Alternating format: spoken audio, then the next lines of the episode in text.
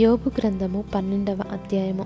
అప్పుడు యోబు ఈలాగు ప్రత్యుత్తరమిచ్చెను: నిజముగా లోకములో మీరే జనులు, మీతోనే జ్ఞానము గతించిపోవును. అయినను మీకున్నట్టు నాకును వివేచనా శక్తి కలిగి ఉన్నది. నేను మీకంటే తక్కువ జ్ఞానము కలవాడను కాను. మీరు చెప్పిన వాటిని ఎరుగని వాడెవడు? దేవునికి మొరపెట్టి ప్రత్యుత్తరములు పొందినవాడనైన నేను నా స్నేహితునికి అపహాస్యాస్పదముగా నుండవలసి వచ్చెను. నీతియు యథార్థతయు గలవాడు అపహాస్యాస్పదముగా నుండవలసి వచ్చెను. దుర్దశ నొందిన వానిని తిరస్కరించుట క్షేమము గలవారు యుక్తమనుకొందురు. కాలుజారు వారి కొరకు తిరస్కారము కనిపెట్టుచున్నది. దోపిడిగాండ కాపురములు వర్ధిల్లును. దేవునికి కోపము పుట్టించువారు నిర్భయముగా నుందురు.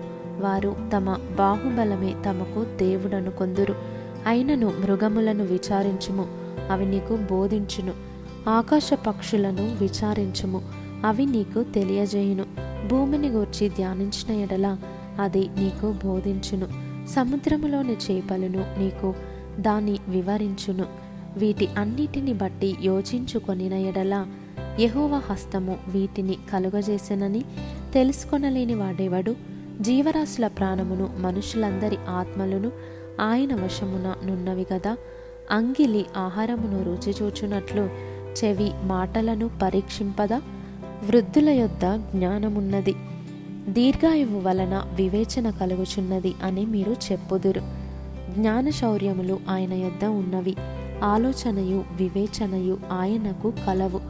ఆలోచించుము, ఆయన పడగొట్టగా ఎవరును మరలా కట్టజాలరు. ఆయన మనుష్యుని చెరలో మూసివేయగా తెరచుట ఎవరికిని సాధ్యము కాదు.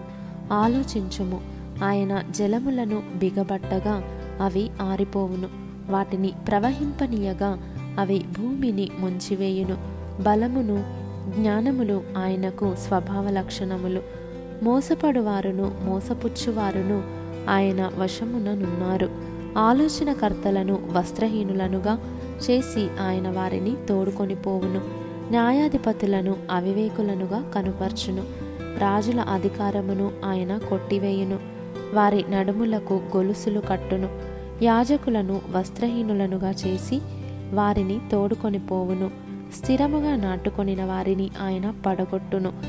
వాక్చాతుర్యము గలవారి పలుకును ఆయన నిరర్ధకము చేయును. పెద్దలను బుద్ధిలేని వారినిగా చేయును. అధిపతులను ఆయన తిరస్కారము చేయును. బలాఢ్యుల నడికట్లను విప్పును.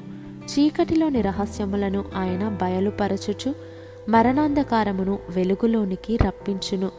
జనములను విస్తరింపజేయును, నిర్మూలము చేయును. సరిహద్దులను విశాలపరచును, జనములను కొనిపోవును. భూజనుల అధిపతుల వివేచనను ఆయన నిరర్ధకపరచును. త్రోవలేని మహారణ్యములో వారిని తిరుగులాడచేయును. వారు వెలుగులేక చీకటిలో తడబడుచుందురు. మత్తుకొనినవాడు తూలునట్లు ఆయన వారిని తూలచేయును.